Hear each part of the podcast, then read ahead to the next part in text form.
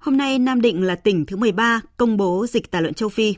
Cục Thú y Bộ Nông nghiệp và Phát triển Nông thôn cho biết là tốc độ lây lan của dịch tả lợn nhanh và phức tạp. Dịch bệnh đang xảy ra ở 540 hộ tại 118 xã của 33 huyện và số lợn mắc dịch bị tiêu hủy đã lên tới gần 12.000 con. Thưa quý vị và các bạn, chống dịch như chống giặc, đó là mệnh lệnh của Thủ tướng Nguyễn Xuân Phúc đưa ra tại hội nghị trực tuyến triển khai các giải pháp cấp bách khống chế dịch tả lợn châu Phi diễn ra vào đầu tuần này trong cuộc chiến chống giặc là dịch tả lợn châu Phi đó thì đòi hỏi sự vào cuộc cả cả hệ thống chính trị và cần phải có những mũi chủ công kèm trách nhiệm cụ thể, đó là cơ quan thú y, là người đứng đầu chính quyền địa phương. Trước thực tế, dịch tả lợn châu Phi lây lan nhanh và phức tạp như vậy, dư luận cho rằng là cần phải xem xét lại cơ chế phòng chống dịch để đưa ra giải pháp hiệu quả hơn. Phóng viên Minh Long đã phỏng vấn Thứ trưởng Bộ Nông nghiệp và Phát triển Nông thôn Phùng Đức Tiến về vấn đề này. Thưa Thứ trưởng, những nguyên nhân nào khiến dịch tả lợn châu Phi tiếp tục lan ra nhiều địa phương như hiện nay? Qua kiểm tra chỉ đạo các cái địa phương mà đã có dịch xảy ra thì phải nói là những cái văn bản chỉ đạo của Thủ tướng và kế hoạch hành động của Bộ Nông nghiệp Phát triển nông thôn là rất sát với thực tiễn. Các địa phương vào cuộc hết sức tích cực và hết sức quyết liệt vì cái dịch tả lợn châu Phi nếu để xảy ra thì cũng đưa lại cái hậu quả rất là nghiêm trọng. Chưa có vaccine, không điều trị và tỷ lệ chết tới 100%. Thế và tổng đàn lợn của chúng ta rất là lớn. Trước một cái bối cảnh hết sức là khó khăn, phức tạp như tôi nêu trong báo cáo với phó thủ tướng chính phủ là cạnh ta, Trung Quốc đã bị với 110 ổ dịch 28 tỉnh. Thế và cái lượng tiêu hủy rất lớn. Cái đường biên giới của ta với Trung Quốc thì rất là dài và nhiều đường mòn lối mở. Cái lượng khách du lịch thì rất lớn.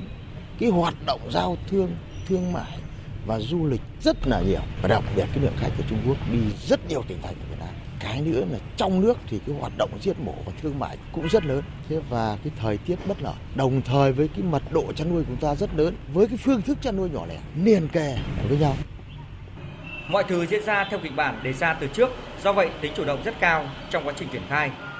Thì kịch bản tiếp theo chúng ta cần phải được thực hiện như thế nào? Thưa Thứ trưởng kiểm tra thực tế thì có những khó khăn vướng mắc mà cần phải giải quyết và điều chỉnh sự cố xảy ra ngay từ thực địa. Khi tổ chức thực hiện cái nghị quyết 18 19 của Bộ Chính trị thì nhiều tỉnh thành đã nhập và giải thể thu y cơ sở cấp huyện để vào một cái trung tâm dịch vụ. Như vậy cái lực lượng thu y tổ chức theo luật thu y là không còn ở cấp huyện nữa và cái lực lượng để giám sát và triển khai phòng chống dịch nó hoàn toàn bị chống. Thì đây là cái khó khăn. Mà vừa rồi các tỉnh đều phản ánh như vậy. Thế và các tỉnh chưa xảy ra cũng nói là không có được được để triển khai. Cái thứ hai là cái mức hỗ trợ theo nghị định 02 thì chưa sát với thị trường. Và cái thời gian để đền bù cho người dân còn kéo dài với những thủ tục hành chính. Cho nên không ngăn chặn được cái bán chạy, bán tháo. Và đây chính là cái nguyên nhân gây ra nam tràn dịch bệnh. Ra các nơi mà chúng ta sẽ không khống chế được.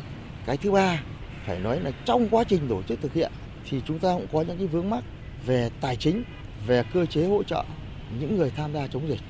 Thế và còn có những khó khăn tồn tại tại cơ sở là ví dụ huy động công an, huy động quân đội vào cuộc, cả hệ thống chính trị vào cuộc như Bộ Công an là phải có sự phân công giao nhiệm vụ của Bộ trưởng. Thì bây giờ có cái chỉ đạo của Thủ tướng Chính phủ thì cả hệ thống trị vào cuộc giám sát thì chúng ta sẽ ngăn chặn được cái mức độ lây nhiễm Đối với những địa phương đã phát sinh dịch, chưa phát sinh và những khu vực lân cận, kịch bản cụ thể là gì? Thưa Thứ trưởng. Với một cái bệnh không có vaccine, không điều trị thì để chết cao như thế này. Cái việc giám sát và khoanh vùng xử lý đối với các tỉnh có dịch, các tỉnh không có dịch, các tỉnh lân cận sẽ được Bộ Nông nghiệp Phát triển Nông thôn có công điện, có hướng dẫn và kể cả có kịch bản. cái sắp tới thì chúng ta có cái vướng mắc về công bố dịch. Ví dụ Thái Bình nêu là trong là Thuy nếu xã thì huyện công bố, hai huyện thì tỉnh công bố. Thì ví dụ như một tỉnh mà có 6 7 huyện mà công bố toàn tỉnh thì những cái huyện mà không có dịch sẽ khó khăn. Thì cái này từ thực tiễn đặt ra chúng ta phải có cái xử lý quan sát tổng kết từ thực tiễn để có phương án có hiệu quả nhất. Xin cảm ơn thứ trưởng. Quý vị và các bạn vừa nghe phóng viên Đài Tiếng nói Việt Nam phỏng vấn Thứ trưởng Bộ Nông nghiệp và Phát triển nông thôn Phùng Đức Tiến. Thưa quý vị, một trong những khó khăn lớn nhất trong công tác dập dịch hiện nay vẫn là do người dân chăn nuôi nhỏ lẻ, chuồng nuôi sát với nơi ở của người dân nên việc đảm bảo an toàn sinh học là rất khó khăn. Nhiều địa phương cũng đang nỗ lực tìm ra các giải pháp mới phù hợp với điều kiện thực tế tại các địa phương để dập dịch nhanh chóng, không để tiếp tục lan rộng. Và theo phản ánh của phóng viên Sĩ Đức, tại Thanh Hóa thì tri cục Thú y tỉnh Thanh Hóa đã áp dụng sáng kiến đó là rắc rơm ra đường rồi tưới hóa chất và rắc vôi bột lên trên, giúp tăng cường hiệu quả cho công tác tiêu độc khử trùng phương tiện ra vào vùng dịch.